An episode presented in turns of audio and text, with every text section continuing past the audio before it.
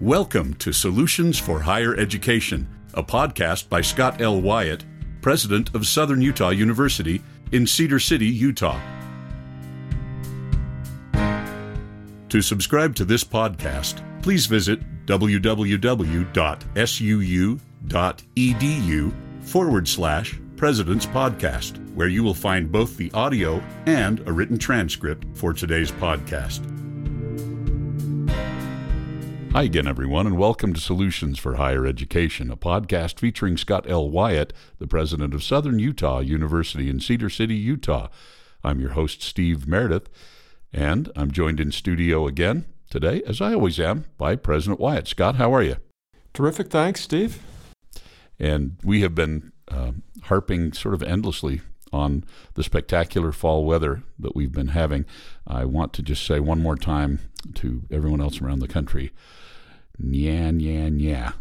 It's beautiful here in southern Utah. It's not always this beautiful, but holy mackerel, it is beautiful here uh, right now. And the leaves are just starting to change up on top of the mountains, and it's a spectacular time to be here.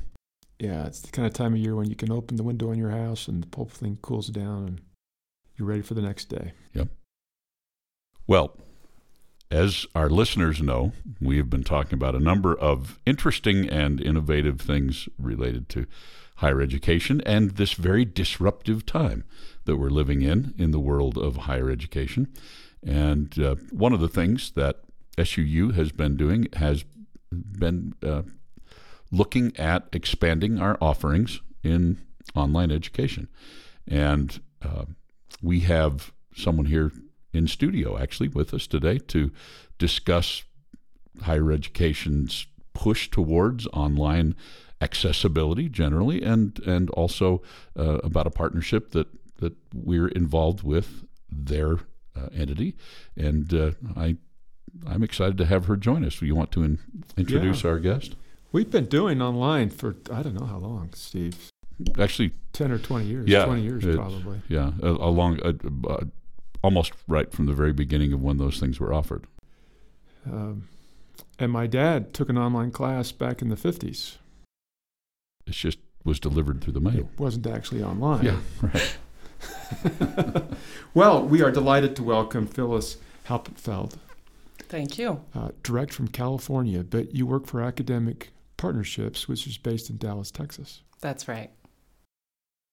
Um, Thanks for joining us. I'm delighted to be here. And in fact, the weather is beautiful. And I don't say that very often when I travel around because it's usually more beautiful in San Diego no matter where I am. So, yeah, you get to say yan yan yan to anybody all the time on a regular Diego. basis. But not today. It's beautiful here. Yeah, the most homes in San Diego don't even have air conditioning or heating. That's right. I've never had air conditioning in my home, and I don't today although things are warming up a bit, so we have to look into that. But yeah, no air conditioning. Well, tell tell us a little bit about yourself, Phyllis. We'd love to hear. Um, uh, you did not go to college in an online program, but now you're spending your career helping develop online programs. And we'd love to hear how you got to that place. Sure. So, uh, by education, I'm a lawyer actually, and uh, shortly after law school, I practiced law for a little while, but my draw was to higher education. And one of the reasons for that was that going to law school is such a daunting endeavor. And um, I was a little bit older, I was an older student when I went, and I was fearful. I was fearful that I wasn't going to succeed. And so, uh, after graduating from law school, there's a period of time when you're waiting patiently for your bar results. I remember that. and what I did was I uh, traveled the country and recruited students uh, for my law school, my alma mater. And what I realized when I was doing that is that all the deans of admissions and the deans of the law schools and other folks at high level administrative positions were lawyers. And it brought me such joy to be able to talk to students about higher ed in a real way. And uh, kind of knock down some of those barriers for them, the students who were fearful, like I was, of not being successful and being an older student. And is this, can I do this? So I kind of tucked in the back of my head that uh, talking to students about opportunities in higher ed was something I might like to do one day. Well, it didn't take that long. Uh, I practiced law for a relatively short period of time, and I decided to make a move into higher ed. So I started with the law schools naturally and very quickly uh, took a position with a kind of a struggling law school in Orange County, California. And uh, I was their outreach person. And so I traveled around the community and just talked to people about what it was like uh, to go back to school and, and and convince people that they could do it. And it was just an extremely rewarding thing. Well, several years later, uh, a law school was opening in Phoenix, Arizona. And they reached out to me, they recruited me to be their dean of admission there. And it was literally starting a school from scratch. Um, and so there was born my uh, passion for startup because I when I started there was no campus, there was uh, no application, no marketing materials, no I mean there was nothing, no faculty, no library.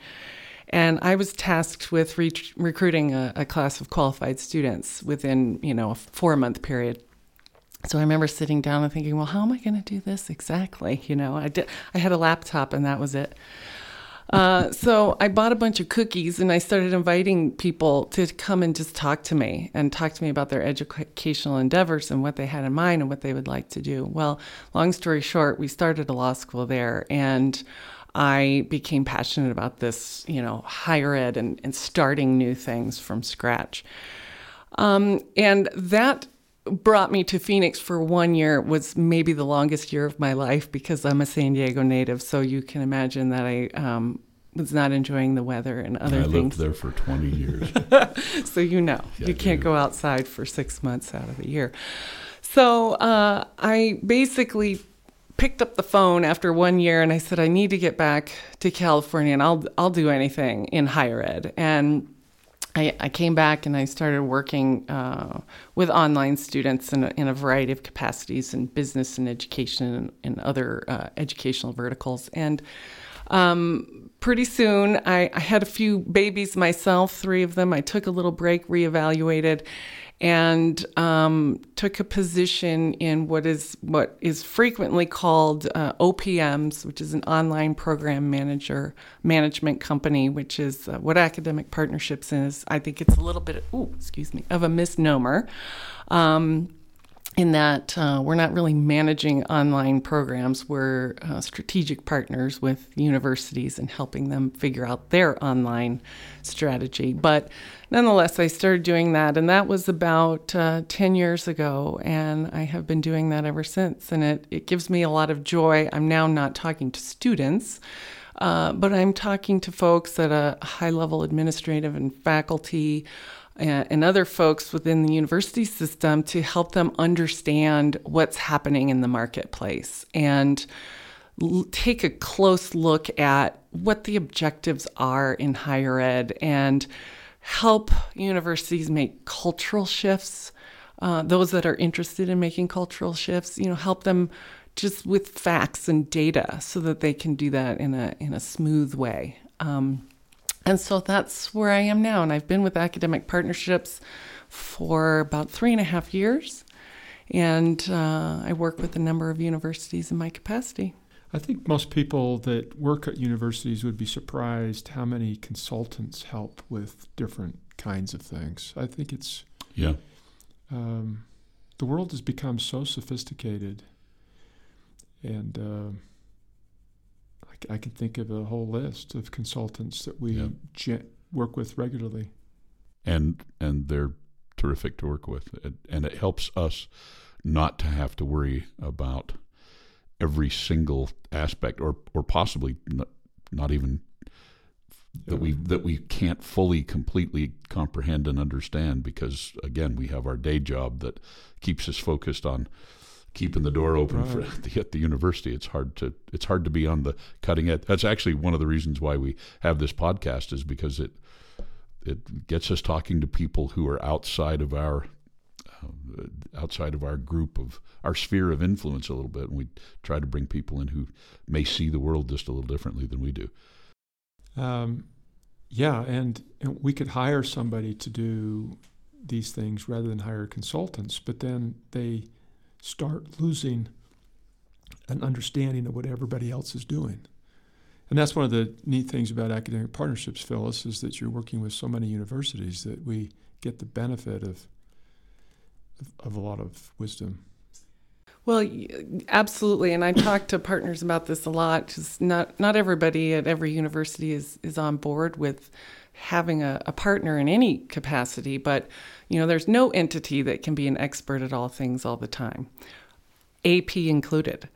And so we have a laser focus on studying the market, understanding what students need and what students want, and then providing that information to our partners so that they can make the right choice for yeah. their institution. And um, you know, most university, most entities can't do all things at all times, and that's one of them. You right. don't have the time, the resources, you know, financial or or you know otherwise, to do the kind of work that we do, and we don't have the the capacity to do the work that a university does, and so we don't even attempt to do that.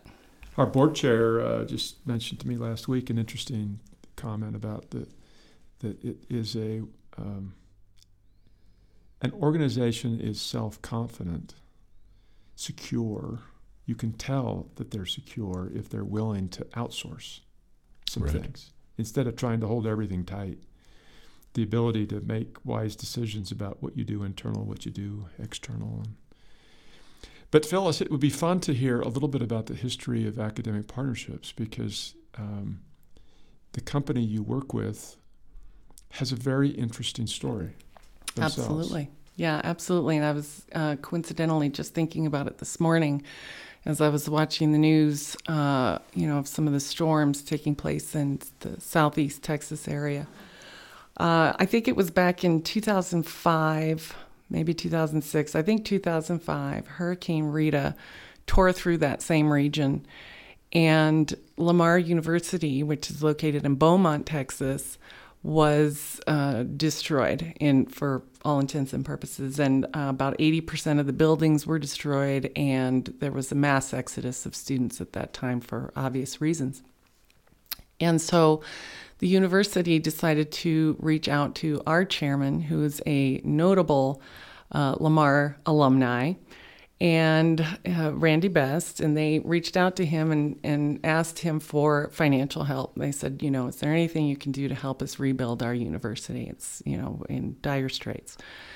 And what he said to them was, you know, he would love to help, um, but he said, why don't why don't we do something that's more sustainable than just putting the buildings back up? And when we need to do that, of course, too. But let's look at building an online program, a program where students who don't live right here in Beaumont, Texas, could enroll. And so they did just that. There was no AP at the time. Um, it was built around this concept of, of working together on a sustainable plan for Lamar University's rebuild. And so they did just that. And I think it was within three years of that hurricane uh, Lamar University had almost 5,000 students and was the fastest growing university, online university in Texas. And how many students did the university have prior to the storm? You know, it's a good question. I don't know that I have the answer to that. I don't know that they had any online students. Um, I think that was uh, new for them. Was it more? Did they have more students or less after just a few years?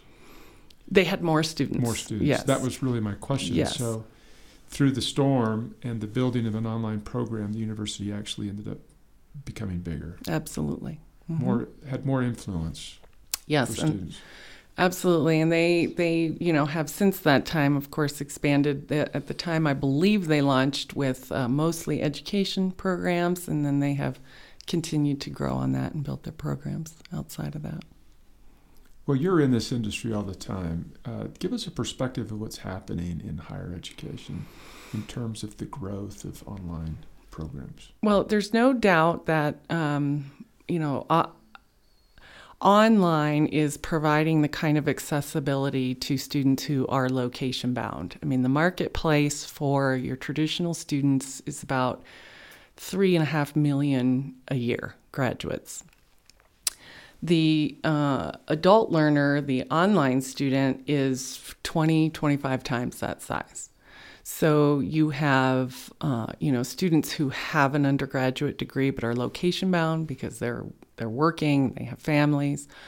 Uh, I think there's approximately 60 million people in that category, and then you have another 30 million people who have some degree, some uh, credits earned, right? So they've started working on something, but then they have to stop. You know, military folks, people that move, people that have careers and other things. And so, uh, not reaching out to that population is incredibly short sighted. At this point, you know, uh, a lot of universities are reaching out at varying degrees, right? So there's, you know, a handful of schools who are educating, you know, thousands of students and then many, many more that are at a much lower level. Um, but across the board, uh, universities are starting to look at that population because your on ground traditional populations are starting to decline. About 15% of all students at this point are taking 100% online programs. Then you have another, I don't know, 15, 17%, something like that, who are taking at least some courses that are in an online format. So, you know, 32% or so. I was I was actually just talking to a colleague of mine that you know, I have I have small children at home, so does he. And I was saying how frustrating it is because my children, um, even at their middle school and, and high school, have online components in their courses, every single course, and they have had since elementary school. So kids are growing up today, you know, in Canvas, which is, you know, a learning management system. He said at his uh, elementary school, they're using online learning to make up for snow days and other things like that, you know, which of course as a San Diego native, I don't know anything about that. but I was lamenting that how, uh, you know, in higher ed, uh, especially doing what I do and understanding, you know, how to pedagogically, how to put together a quality online program you know in the elementary and middle schools they don't know how to do that and it's it's such a challenge for my kids to figure out how to navigate online because they haven't put into place any of the you know strategies that most universities are are putting into place which I know a lot about. But my point is is that from an early age you know on um, students are are embroiled in online learning. And so by the time the kids you know my kids age make their way to college. That's going to be the expectation, 100%. We had a grandson that lived, his uh, family lived with us last year while his dad was finishing up his last year of medical school. And um, it, one of the local Cedar City schools has a Chinese immersion program. And so he was sponsored was by sponsored by University. SUU, yeah. And uh, and our grandson was in that Chinese immersion program, and the entire thing nearly was taught, uh, or at least th- th- there there was of course much face to face language immersion, but the homework entirely was online through I think through Canvas, um, which made me smile at my first grade grandson was struggling with Canvas just like Grandpa does. uh, but uh, uh, sorry, sorry, Canvas folks. Um, but uh, anyway, it, you're absolutely right.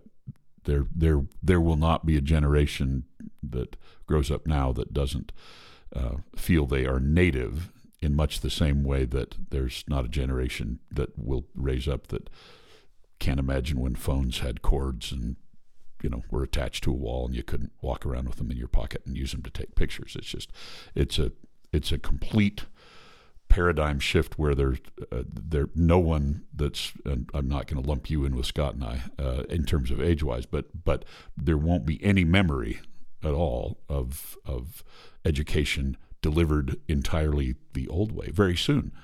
Uh, Absolutely. certainly not, none among the students, and as uh, as we near retirement, uh, well, there'll be a whole other group of people who come in as administrators and they'll you know this this being being on the front edge being on the pointy edge of the stick and I'm not sure we even qualify at that uh, at this point but but trying to do things in advance of what appears to us to be an overwhelming wave that's coming and probably already here.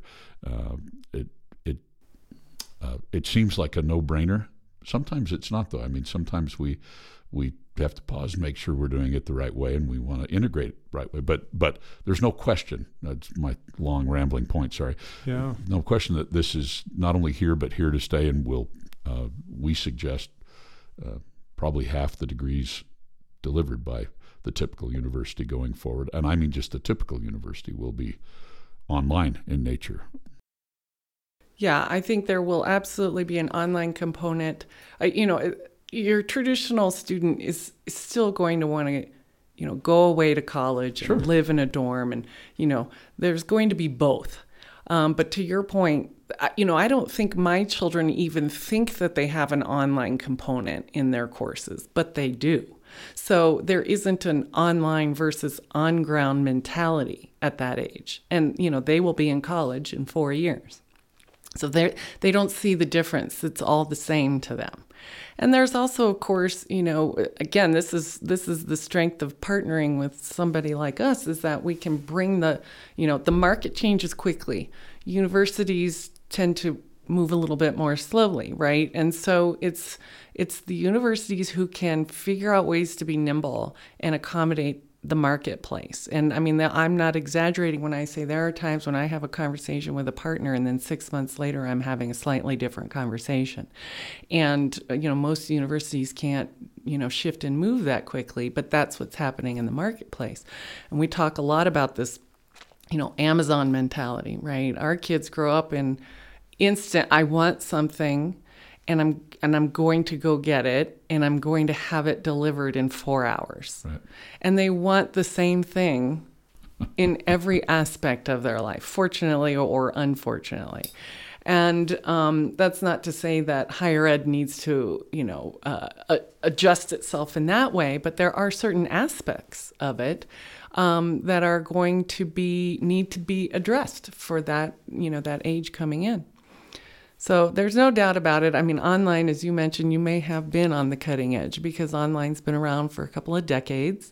Um, but it does continue to grow. But I'm sure, you know, a lot of people talk about the MBA, for example, and uh, a lot of uh, even, you know, a lot of universities are looking at closing down their on ground uh, programs, their two year traditional, you know, MBA programs um, because I think it's approximately 70% of all traditional MBA programs have been on a decline for a number of years.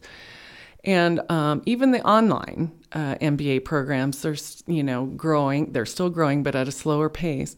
But the ones that are still continuing to grow are the ones that are looking at that demand and looking at what people uh, would like to see in their in their programs and trying their best to meet those demands. And so that's going to be the game. That's going to be what it looks like in in some com- in some parts of higher ed. You know, is figuring out uh, what's next. To your point, what's next, and what are people looking for, and how can we try to meet that demand? Well, you talk about a lot of these face-to-face graduate programs uh, on the decline. In Utah, the last data that I saw, which is old, but the trend was continuing. So I'm assuming that it's uh, at least the same, or if not higher, but 40% of all graduate students in Utah were in online programs. Mm-hmm. Um, I was intrigued by we, we had a visitor that we spoke with from Georgia who said that um, this was Georgia Tech. Right. And he told us that the they have an online and they have a face to face program in computer science. And the um, the face to face were all international students, and the online were all domestic students. Well, yeah, that's one of the things that surprises most universities is that um, you know your online students are local. Uh, 50% or so come within 50 miles, live within 50 miles, and another 75% live within 100. So these are students because the brand recognition is there. They already understand who you are and the culture and, and, and, and what the um, offerings are, and they're interested in that. They just can't get here. And so as soon as something opens up and there's an opportunity, they jump on it. So, um, you know, most universities are a little bit surprised by that. We had a, had a meeting with our student body officers here on campus, and of any group that's committed to a face to face education, it would be the student body officers because they're in the middle of all the activity, Mm-hmm. excitement of being here, young, energetic, surrounded by thousands of other students their age, mentoring with other people. Right. But one of the themes they said was, please get us more online classes. Right. that was not something I was expecting from them. Yeah. And and I think that most of us in our I say most of us in our Phyllis, you wouldn't qualify here probably. Steve and I are approaching fit sixty. In our dotage, yes, we are. Yeah. Most of us think, you know, the the youth aren't really great with online programs and we just forget that they grew up with online. It's interesting. Your your music students have never been in a music store. No. To buy a record or a CD or We used to drive to Los Angeles um, to go to Tower Records. Mm-hmm.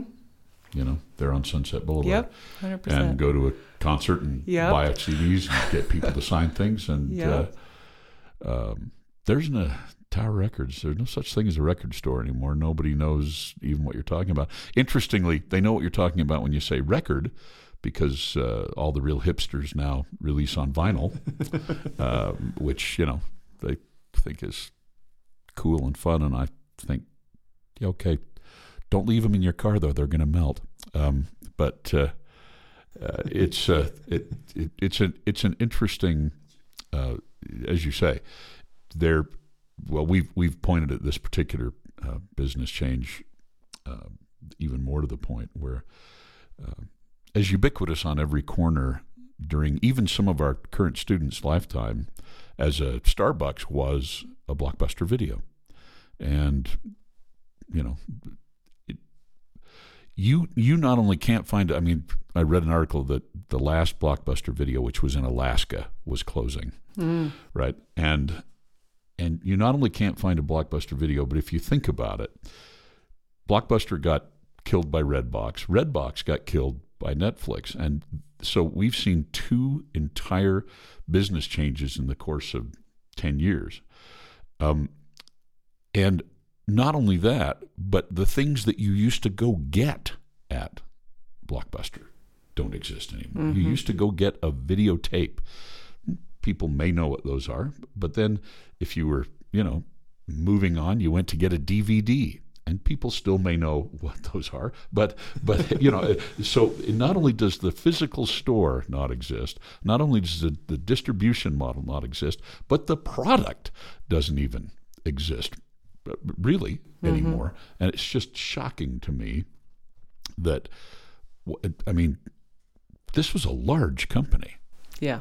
and and not only was it gone, but it's almost it's like we wiped it off the face of the earth and salted the ground so that no one could even remember that that anything happened there. And I I'm just always shocked by that. Every time I drive past where Tower Records used to be, I'm shocked that something that seemed so permanent and you know it seemed like we would always listen to CDs because they were so great and Well, I'm going to tell you. Um, so much. I think your Tower Records store. So that Tower Records story, I told almost that exact story to my girls. I said we'd go to concerts and then we'd hang out at Tower Records and wait for the traffic to die down That's until the wee hours, and we'd.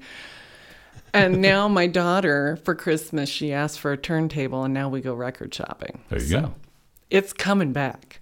Yeah, now you're talking. it's The coming- record stores are the size of this studio, but That's it's right. coming. Well, right. yeah, it is coming back. Um, but I actually don't get it because the record it does not sound as good. That's right. It doesn't sound as good. And It's you, retro. And if you dance around, it uh, hops and skips. And Yes, it all the problems that CDs fixed, Right. you know, uh, we're bringing them back. Well, geez, Don't let's- you remember when CDs came out? I was like, wow, Let's this, bring back Scarlet Fever. You know, no, Oh, no, let's not. It wasn't that great. it's hilarious. Yes, you're absolutely right. All those things happen, and it's like my daughter gets giddy when it skips. Like that's a, It's skipping. Yeah. Well, and I and I like old cars, Oh yeah.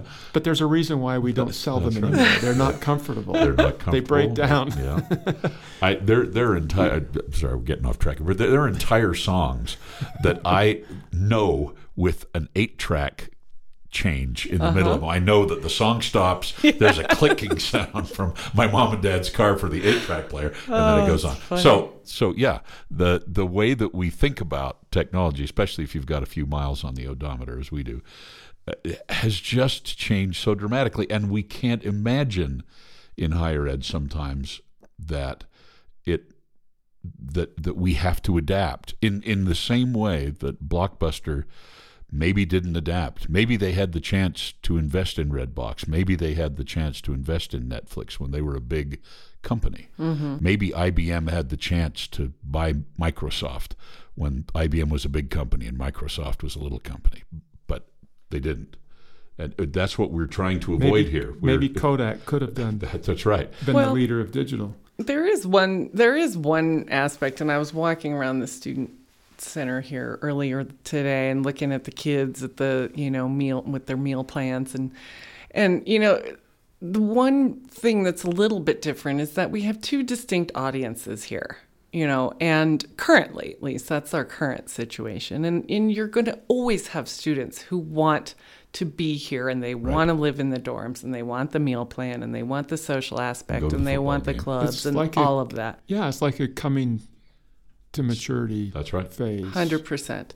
And the marketing strategy. I mean, you know, uh, we fo- we have a laser focus on what we do in terms of marketing, and we we barely touch anybody that's you know sitting over there in your student center. They don't. They wouldn't see it for the most part, um, because that's not the target market.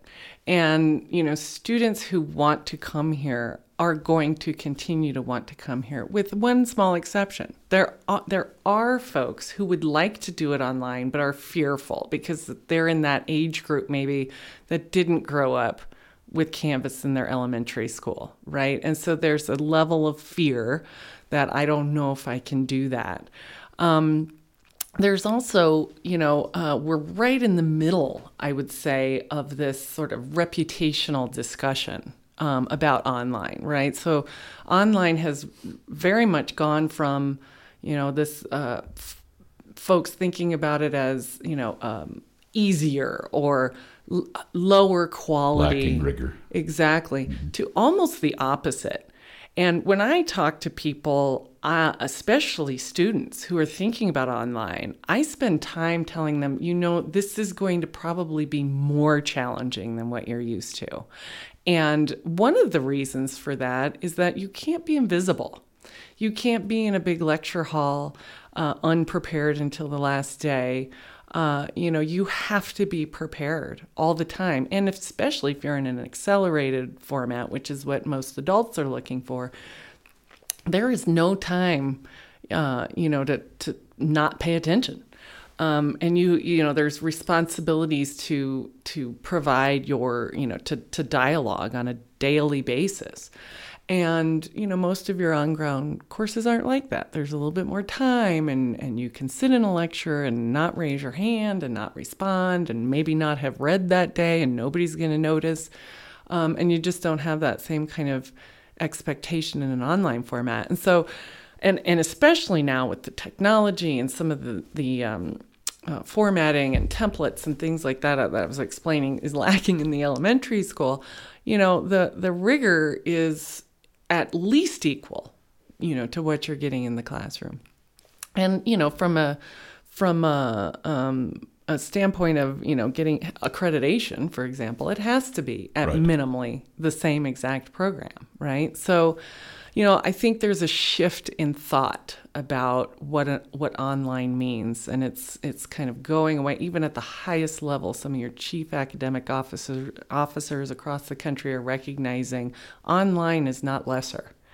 Um, and so, you know, and, and it's up to every university to make it as rigorous as That's you know you can make it. It's still the faculty that are in charge of Hundred percent, yeah. So you know there is that there is that there is you know again there's kind of this fear that online is going to take over and all the universities are going to shrivel up like block, blockbuster and Right. and I just you know that's just not the case. Well, I say that this is going to be recorded and someday Right. someone might pull this out of a time capsule, but um, you know not in the foreseeable future, right? There's there's always going to be that desire to.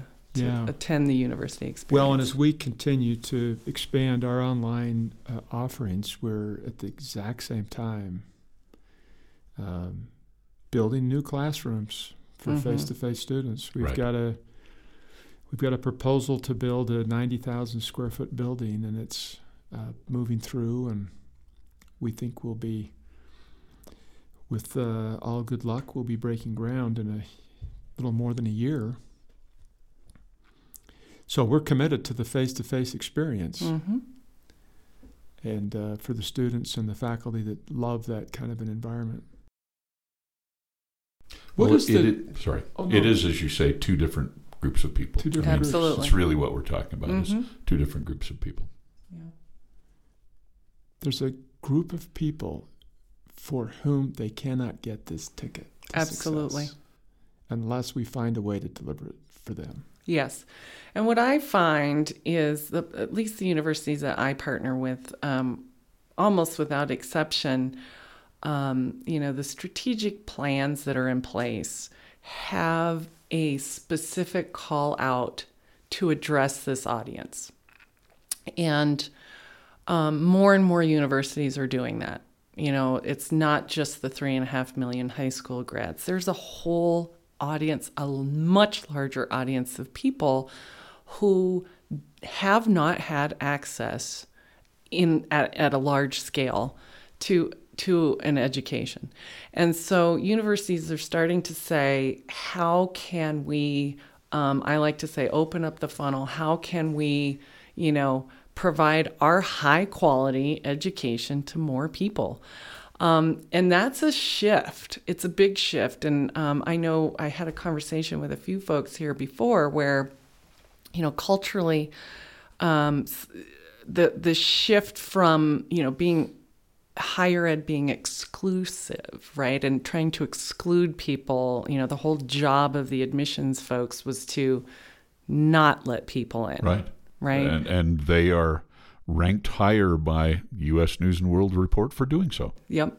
Yes. At least Ah, for you now. turned away so many people. You must be Congratulations. awesome. yes. Denying so many people. 96% we told to go away. Yes. Way to go! Yes. Yeah, you denied 96% of the applicants an opportunity to advance their careers. You must be amazing. Yes. And that, but there's a big shift. And, you know, I always say, um, and, and here's one of the benefits that we bring to the table. So, um, you know, universities don't know what it will mean for them to open up that funnel, to open the opportunity to more people, right? And I always say, you know, universities in the past have um, required people to prove their ability to succeed before they let them try to succeed. And now there's this shift. Let's let people try to succeed and see if they can succeed. And a lot of you know universities are fearful that well, what is that going to mean for retention? Are students going to actually succeed? I mean, nobody wants to admit a student and have them pay a tuition dollar, even one, if we don't think they're going to make it through the Right. program. Nobody wants that. But what we're finding is that by opening this funnel and offering an opportunity to more people, we are not finding uh, declines in retention. We're just not finding that across the board, at, at least at the graduate level. And, um, you know, it's a wonderful thing. When we have universities who say, you know, we have an amazing program here, I say, great. Let's let's educate more people within your state and across the country. Let's do that, you know. Many of those life disruptions that lead to non-finishing, if that's the right way to say it, um, people not persisting, are mitigated somewhat by being able to deliver a program online. 100%. You know, I we I I'm partnering in my master's degree program with AP. I'm very happy about that. Um, but our students, I I want to say that probably one out of every four of our students had begun a graduate program in music somewhere else and life intervened and they were unable to finish for whatever reason. And our our program gave them a lifeline to a Master of Music degree, which they needed, as President Wyatt suggested, as a ticket to whatever the next thing for them was. For some, it's just interest and they want to learn more about music technology. But for many others, this is the ticket to uh, adjunct faculty work, which is then the ticket to uh, uh, getting accepted to doctoral school or or whatever, and and and becoming a professor, or it's the ticket to increasing their salary as a public school teacher, or it's the ticket to um, being able to, in some way, increase their uh, viability and their uh, their value to their employer. And we've we've had many of our students just say this is a miracle. I was able to do this in a year. I was able to do it. I, I never thought I was going to be able to finish graduate school. And you've you know you've saved my graduate career, and that's very satisfying. Yeah, there's actually uh, about 82% of online students report that they are completing their degree for career advancement reasons. So, most, almost all. Um, that you're exactly right in terms of the target. And the nice thing about the programs, the online programs, as you're setting them up here, um, is that flexibility for students to step in and step out of the program relatively easily for that exact things. Things come up, life comes up. And if you're in a traditional program and you have to leave because you know you have a big conference to go to or you're having a baby or you're moving or any of those things and you can't get right back in in the next term, 9 times out of 10 you just stop You're going. done. That's right. And this program that we're building here allows for people to come and go. So the nice thing is you're not forcing them to to continue when it's not the right time. A lot of students in a traditional program where there isn't that flexibility will force themselves to stay even though they're having a baby, even though they're having all these other things, and then they fail out. And then they're gone forever and their opportunity is lost. So it's um, 100% you're, you're spot on about what those students are looking for and why this kind of program is exactly what they need and why a traditional program would never work for them. We live in the uh, epicenter of some college, no degree. Utah's right at the top of the list in the country for having the percentage of its population that has some college and no degree. And it's probably because in Utah, people tend to get married and have children earlier than other places. So life happens faster here. And then they they have a hard time getting back. Yeah, Just have a hard time. there's no doubt about that. There's, there's, in, in fact, um, in terms of online growth, the majority of online students are in degree completion programs at a two year or four year level. So there is some um, data out there that I think you know, Phyllis, that is the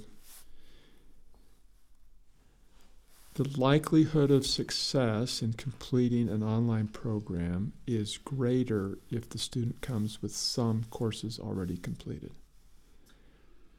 Yes, it's yes, because I mean, the online student currently, the current market, I can only tell you right now, it could be different six months.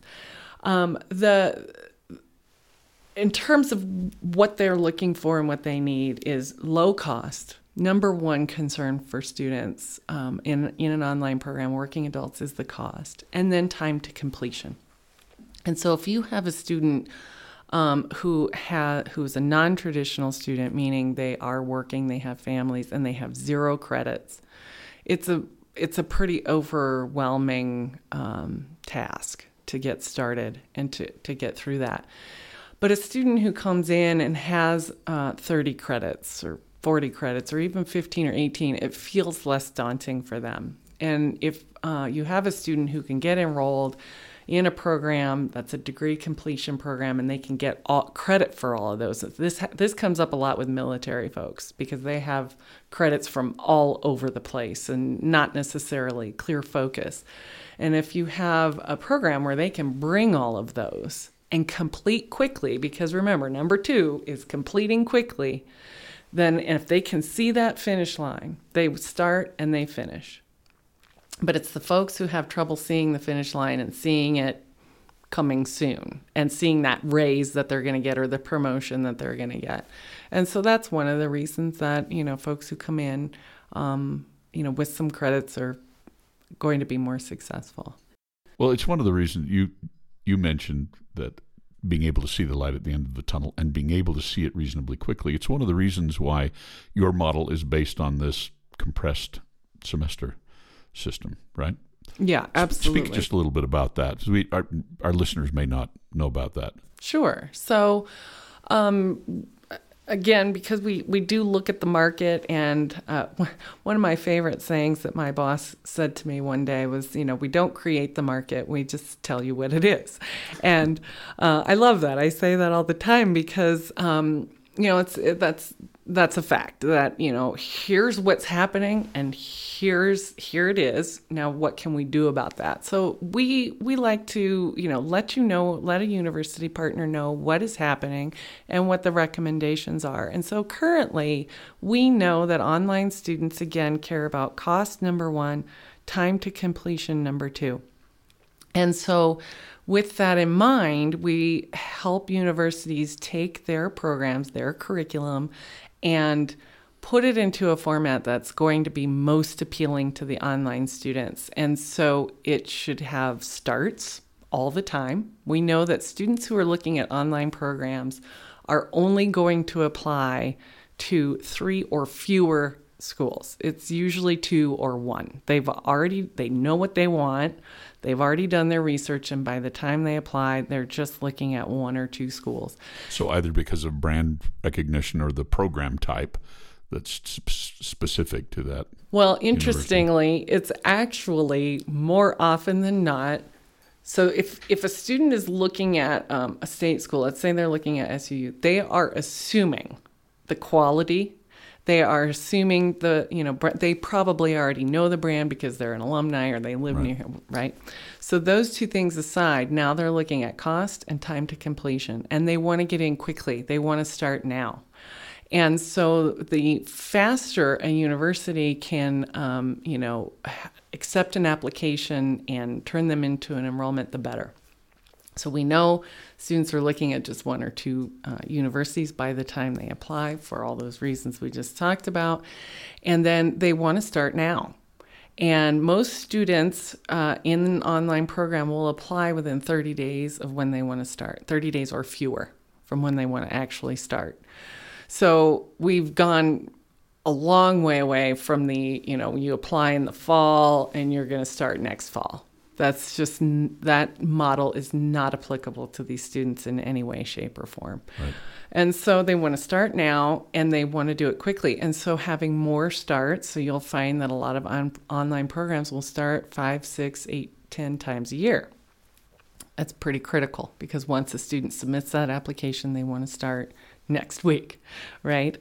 Um, so being able to do that uh, quickly, being able to make admissions decisions quickly, having short, you know, six, seven, eight week courses so that students, you know, get started. They're dealing with one course, they're completing it, they can put that in their belt and move on to the next one. It also allows if you have you know a lot of starts and and um, and have short periods. If a student does need to take time off for one of those other things that we talked about, they can come back in six weeks. They don't have to wait six months until the course is offered again next fall or next spring or next summer or whatever the case is. All of those things, you know, um, are critical for universities to address if they want to, um, you know, appeal to the online student. So then, in practical application, the programs that SUU is running in partnership with you will have start dates approximately once every eight weeks. That's right, thereabouts. Mm-hmm.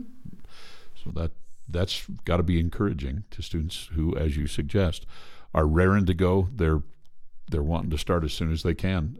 If your market is limited to high school graduates, it makes perfect sense. Everybody graduates from high school at the same time. They take their summer break. They all start at the same time. It makes sense. But once you leave a recent high school graduate, it doesn't make sense for anyone in the world, does it? No. I- And you have to I've got this understand. big lofty goal, and I'm going to start it in eight months. right. Really?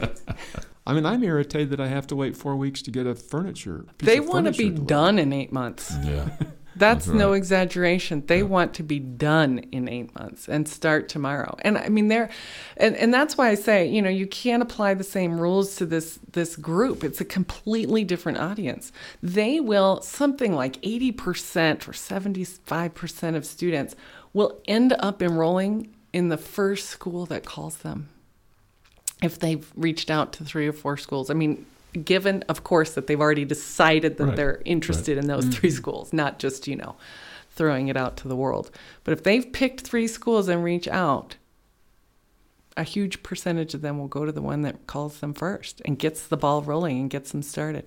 If you can, uh, if a student can apply and get admitted and enrolled within 30 days or less, 72% of those students will start in your program. It goes down significantly after that. So, you know, you can't apply the same rules. They just they want to they want to start, they want to start quickly. They don't want it to mm-hmm. cost them a fortune because they're often paying out of pocket or, you know, they, they Right. know they're going to get a promotion and a raise, but the raise isn't going to be $100,000. It's going to be Right. $10,000. So they don't want to spend more than that on their degree, right? They're savvy. They're savvy Mm-hmm. about their finances and their budget and all of those things. Undergrad, traditional undergrad students don't think about that at all. We've recently entered into a partnership with Southwest Tech, our local technical college uh, dual enrollment partnership. And this sounds funny, but but I actually wrote an article about that, and I said one of the one of the strangest cultural shifts between us and them is that we say school starts in August, it starts in January, and it starts again in May, and they say school starts on Monday. Yes. Yeah, every single Monday. Every Yeah. single Monday, come on down, we'll get you We- started. We did a What a great way to get people going. you know? Absolutely. we um, our recruiters that uh, help students get into online programs are completely different people, and they work out of a different building than the recruiters that are working with high school graduates. Um, just very, very different. We did a uh, focus group with high school students. When you're talking about, I want to get this, I want to get started, and I want to get done. Um, we proposed to a bunch of high school students that we were thinking about doing a guarantee four-year degree. You know that we're going to guarantee you can graduate in four years if you come here, and now we're shifting to we are going to guarantee you can graduate in three years if you come here, hmm including summers. And what we found was is that the students kind of yawned through that. It's like, well, doesn't everybody graduate in four years? Yeah. You know, doesn't everybody graduate? Isn't that the whole point? um, they're just not really thinking about it. But when you are 18, you're immortal and going to live forever. And when a person is 35 or 40 or 50, there's a limit to how much longer we've got, and we don't want to wait to get started into our big life goals. Well, yeah. And if you know there's a promotion or a raise waiting for you, it is not interesting to wait any time for that. You That's need right. to get it and you need to get it done because you know also for every job and every promotion and every raise, there's 10 other people, you know, in line behind you for that. That's right. it's just, you know, that's why we all work uh, ungodly hours and do all the things we do, right? Uh, competition for our jobs.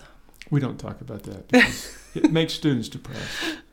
But, you know, the traditional Are you student. saying you don't go home at five o'clock and just put your feet up for the rest of the evening? That's I was- what I do. I was walking home with some students that I didn't really know, but we were just having this conversation, and I said, you know, I, what, you- what does your night look like? Oh, I got a bunch of homework, and I says, yeah, me too. Doesn't Yeah. end. It no, does. it does not. Well, and those traditional students too, you know, uh, there's a rare, with a rare exception, you know, the student who knows exactly what they want to do. Let's say it's the student who says, I know I'm going to be a doctor and I'm going to need to be in school for a long time. So if I could shave off, you know, half a year from my undergrad, that would be great. Yeah. But they're also not thinking about the cost nine times out of 10. You know, whether it lasts an extra semester, an extra year, You know, but for an adult student, it is 100% about that cost. And they want it quick and they want it as inexpensive as, as it can be. Well, and honestly, the, most part. the university has uh, has adapted that 18 year old mindset and saying, well, you know, we'll just offer this class once every other year, and if students Right. are off track somehow, they'll just add a year to. Well, my goodness, not only not only is that that's just bad customer service, even for the regular 18 to 22 year olds. That's bad customer service. But but for an adult, they would not tolerate that for one second. They'd just take another course. Yeah. Well, it's. Um, I'm convinced that all of our faculty and staff believe in this, even though they don't always recognize it. Because if there's any value that is shared by every employee at a university, it is the value that we want to help every person with upward mobility, that we want to help every person we can in order to build a better society, better communities, better families. Um, we all share that value. And once once we think through, oh yeah, and there's this big segment of our community that can't come to face to face, then I, I just see people saying, oh yeah, yeah, I get it. This makes sense. This this is my value. I want to be part of this. Let's make sure we do it well. And that's what you're helping us do, Phyllis, is helping us do it well. Well, I will say that I haven't met one person on campus so far who did not share what you're describing in terms of their values and also um, incredibly open to dialogue about how to do it. Um, it's been really amazing, to be honest. Uh, folks just really interested in putting together the best possible program to meet the needs of these students that are going to be interested in them. So it's it's been without exception every person I've met. So you're exactly right about about that, at least from the folks I've met.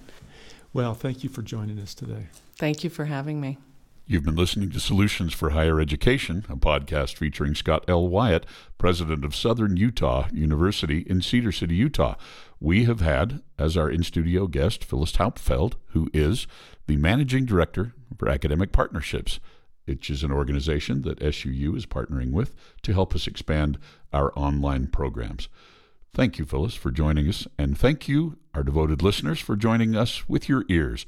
We look forward to seeing you again or having you hear us again or whatever it is that you do with podcasts. We'll be back again soon. Bye bye.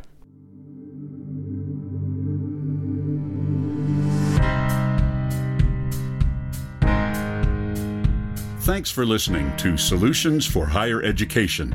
To subscribe to this podcast, please visit www.suu.edu forward slash President's Podcast, where you will find both the audio and a written transcript of today's podcast.